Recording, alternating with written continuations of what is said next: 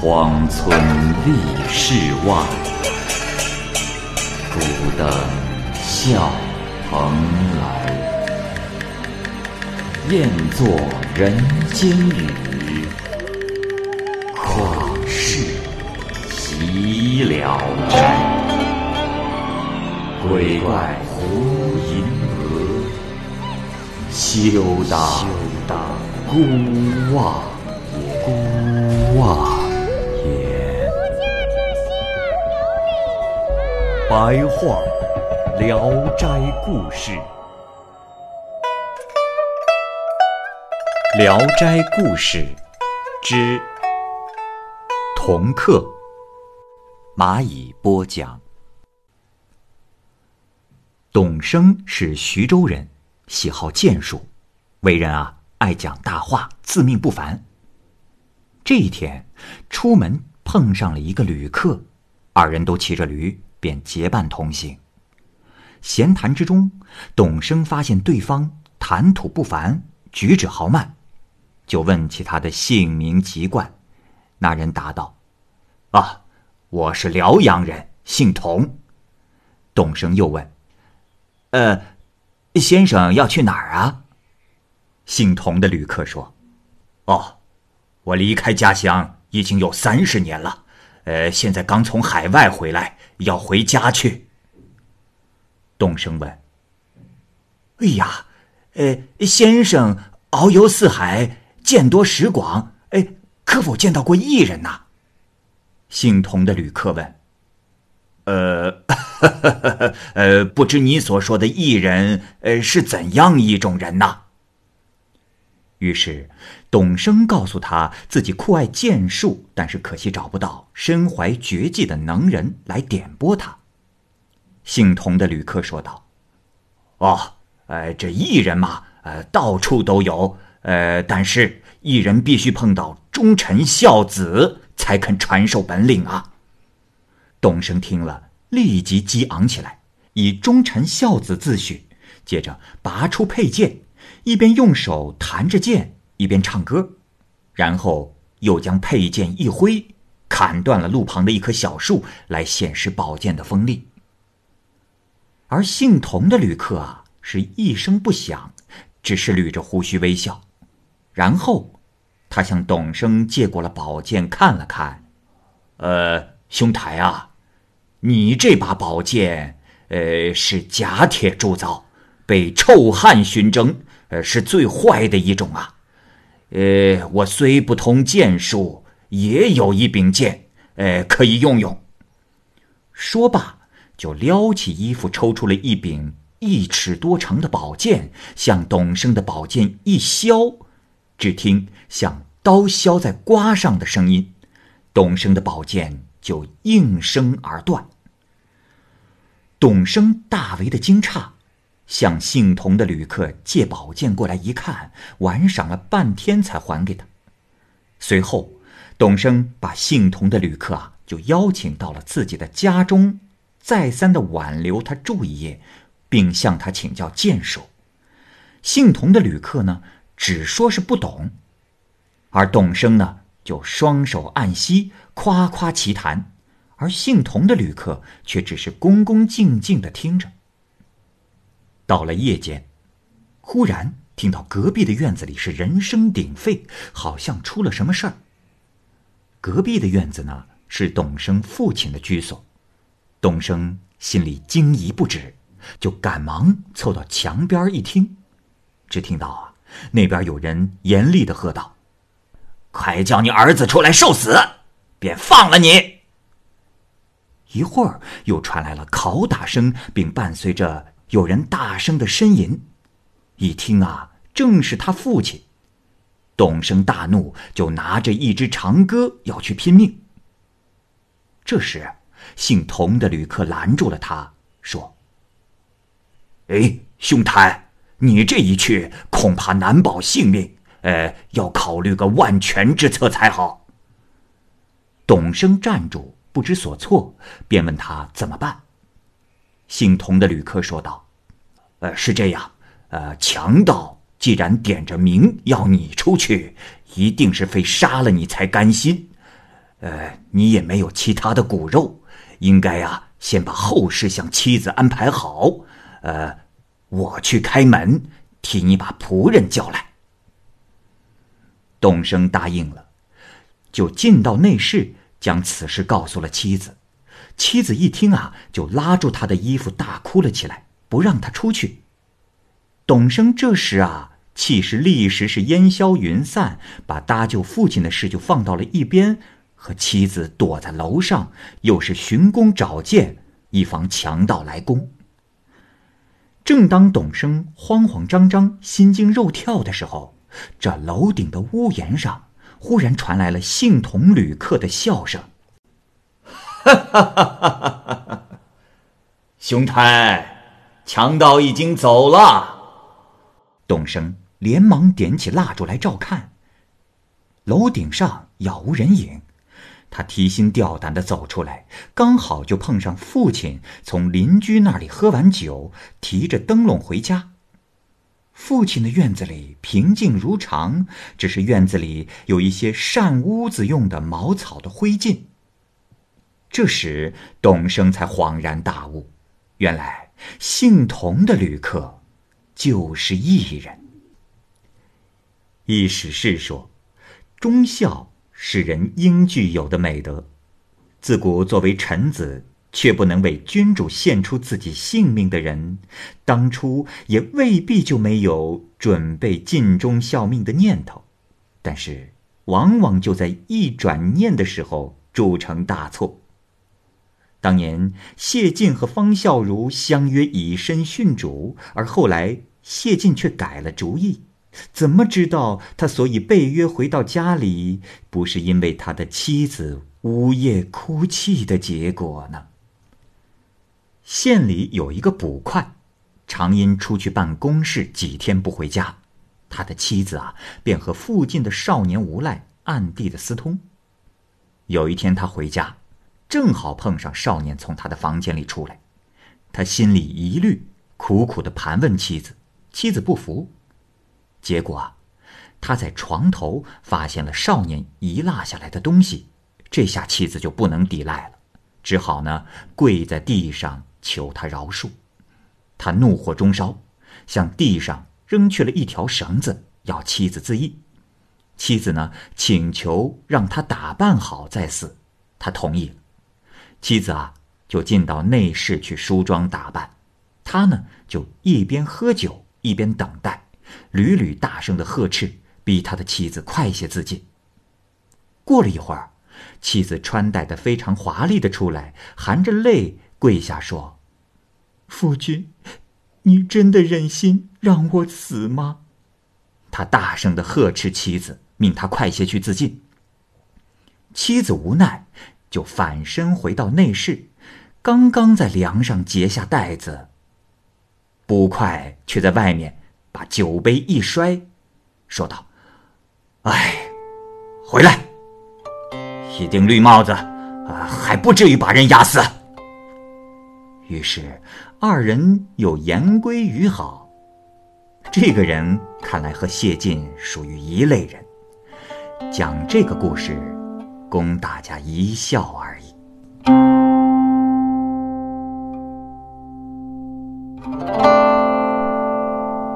于忠诚，于成龙忠诚到高邮巡查，正赶上当地的一个大户人家的女儿要出嫁，陪嫁的衣服啊都非常的精致贵重。可是当夜呢，被小偷跳墙进去，席卷一空。刺史束手无策，也不知道该如何破案。于成龙就吩咐衙役只留一面的城门让行人出入，其他的城门统统关闭，并派官兵到城门盘问搜查过往的行人车马。同时呢，又在城内四处的张贴告示，命居民们必须马上回到各自的家中，准备第二天挨家挨户的搜查挖掘，一定啊！要找到赃物藏匿的地方。于成龙又暗地里将守城的官吏叫来，吩咐说：“你们可听好，如果有人来来回回频繁的出入城门，就将其捉住。过了中午，守城的官吏捉住了两个屡次出入城门的人，他们除了一身衣裳，并没有行李、香笼等物。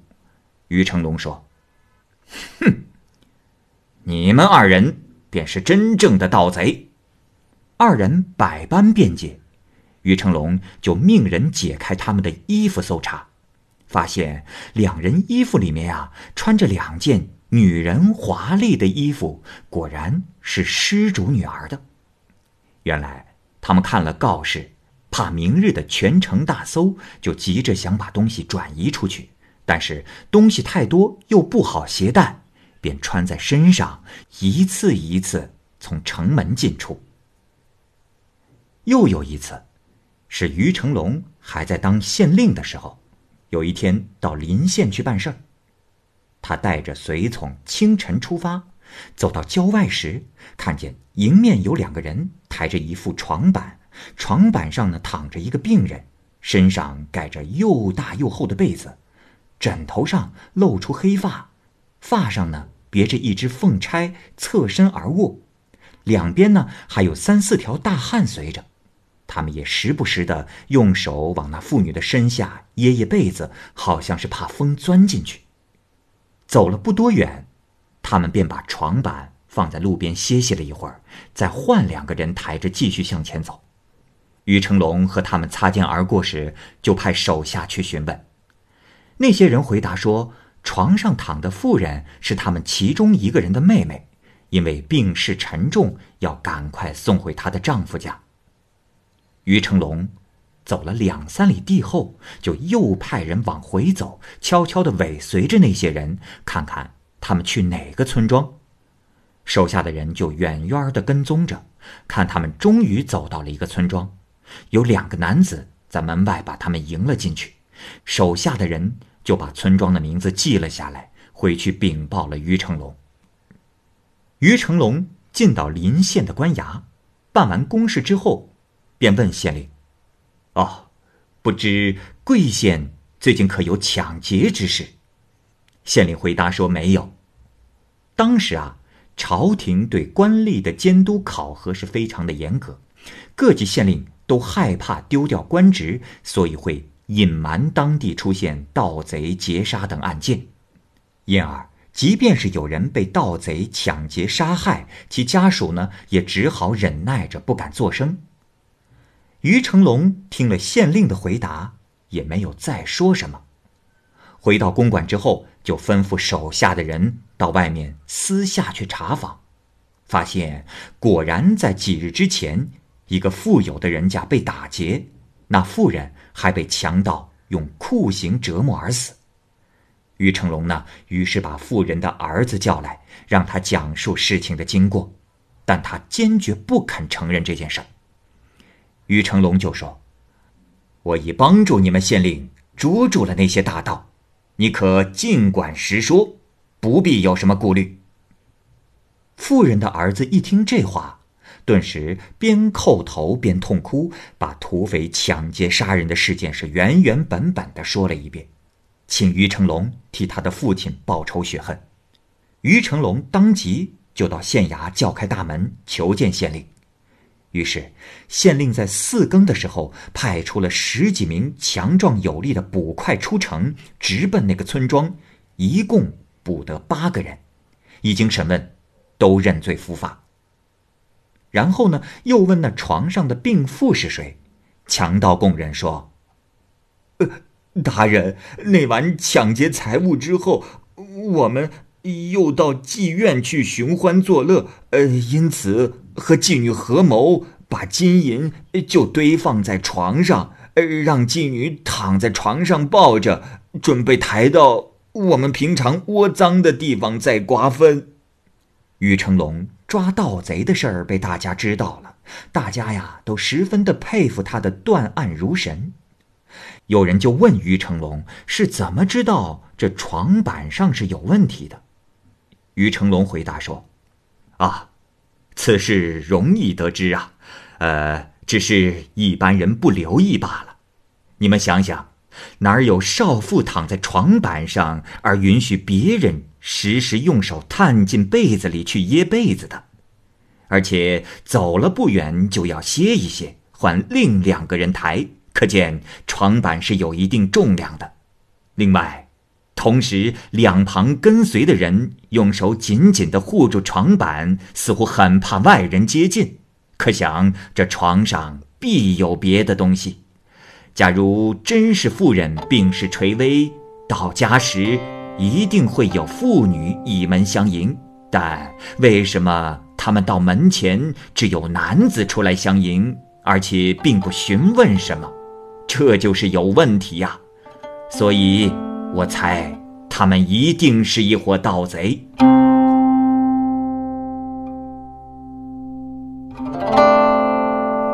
抽长。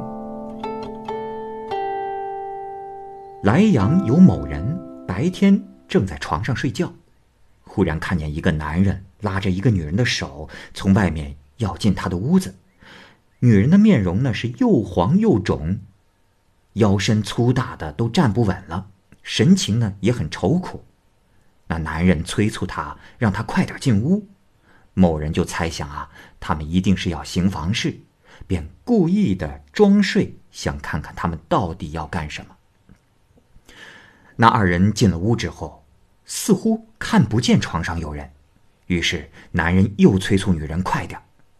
女人自己啊，便把衣服脱了，露出了腹部。他的腹部隆得高高的，像一面大鼓。这时，男人抽出了一把屠刀，用力的刺进去，从心一下子剖到肚脐，发出噗噗的声音。某人这时十分的害怕，连气都不敢喘。只见那女人皱着眉头忍受着，也并不呻吟。男人把她开膛之后，便把刀叼在嘴中。两手就伸进了妇人的肚子，把她的肠子向外抽，然后呢挂在自己的胳膊上。他是一边抽一边挂，一会儿就挂满了一只胳膊。这时他把刀从嘴里拿了下来，将肠子砍断，放在小桌子上，接着又从妇人的肚子里向外抽肠。这时小桌子也堆满了，便将刚抽出来的肠子悬挂在椅子上。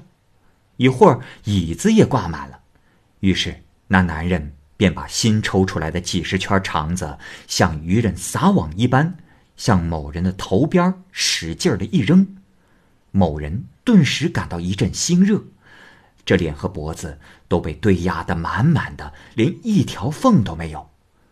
某人实在是忍不住了，双手用力的把肠一推，一边大叫一边站起来要往外跑。可肠子掉在了床前，某人的双脚被他绊了一下，就昏然摔倒在地。家人听到了声响，连忙跑来观看，只见某人是浑身都缠绕着猪肠。等到大家详细的审看时，这猪肠又不见了。于是啊，众人都说自己刚才可能是看花了眼，也并不觉后来有什么异常。后来，某人把自己见到的事情是原原本本的一说，大家是连连称奇。不过呢，事中确实也没有什么猪肠，也没有留下什么痕迹。只不过，这房中接连好几天，血腥味儿都不散。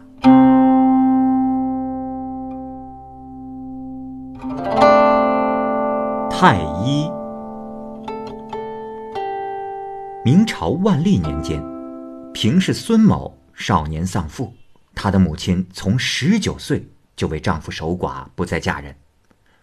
孙某后来做了进士，而那时呢，他的母亲已经故去了。孙某曾对人说：“我一定要为母亲争取朝廷诰命，使他即便在九泉之下，脸上也有光，这样才不辜负母亲几十年。”为父亲守节呀。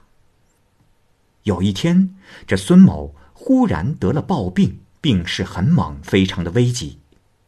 孙某平时和太医很熟，这时呢，就派人去寻找。仆人刚出门，孙某的病势就更加沉重了。他大睁着眼睛说：“活着，不能为母亲扬名，使她显贵。死后，又有何面目见母亲于地下？说完，便死去了。但是啊，还睁着眼睛。不一会儿，太医到了，听见了哭声，便进去吊唁。他看见孙某的神情，感到奇怪。家人呢，就把刚才孙某说的话重复了一遍。太医听完了之后说道：“哦，想要得到诰命，呃，并不难。目前皇后早晚之间就要生产，只要能再多活十几天，就可得到诰命啊。”太医说完，立即命人取来了艾草。用火烧热以后，在尸体上熏了十八处地方。就在刚熏完，这床上就发出了呻吟声，太医就急忙用汤药灌下去，孙某居然复生了。太医嘱咐说：“千万要记住，别吃熊肉和虎肉啊！”孙某和家人都牢牢记住了太医的嘱咐。只是啊，这熊虎的肉也不容易得，所以就没有放在心上。过了几天之后，孙某的身体就康复了，他呢就随着群臣入朝给皇帝贺喜。又过了六七天，皇后果然生下了太子，皇上就大宴群臣，宦官端出了珍奇异味，奉旨遍赐文武大臣。